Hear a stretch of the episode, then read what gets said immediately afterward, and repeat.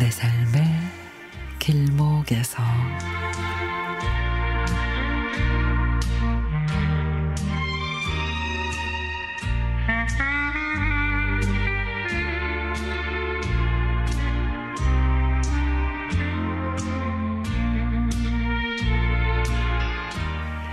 남편이 운동기구를 또 샀습니다.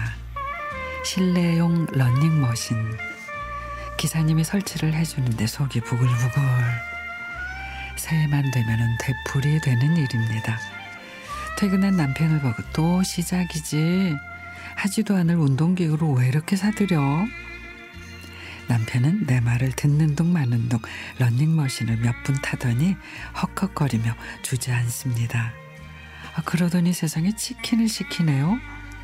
퇴근 후 스트레스를 야식으로 푸는 남편의 배는 이미 남산만 합니다.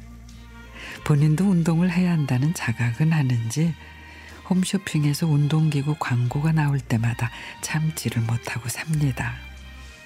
하지만 실내 자전거 위에는 수건들이 걸려 있고 전기 충격 요법으로 살을 빼게 해준다던 그 기계 위에도 먼지가 뽀얗게 쌓여 있습니다.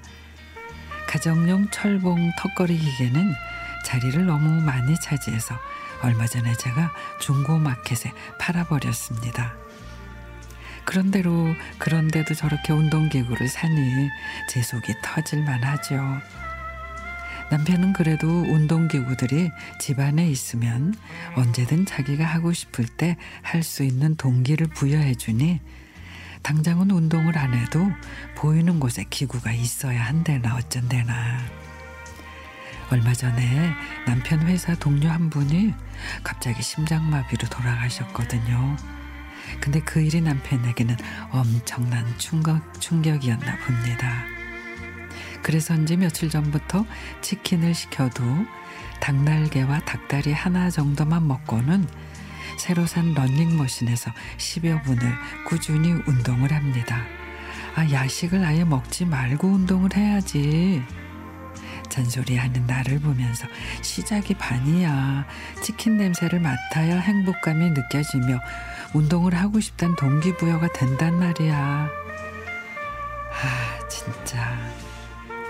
먹고 싶은 치킨도 몇 조각 안 먹고 땀을 뻘뻘 흘리며 운동하는 남편을 보면서 에휴 며칠이나 가겠나 싶으면서도 그래도 건강한 가장이 돼야 한다는 그 의지만은 대견하다 싶습니다. 아 올해는 운동 좀 열심히 해서 몸무게 좀 빼고 좀 더 건강해졌으면 좋겠습니다.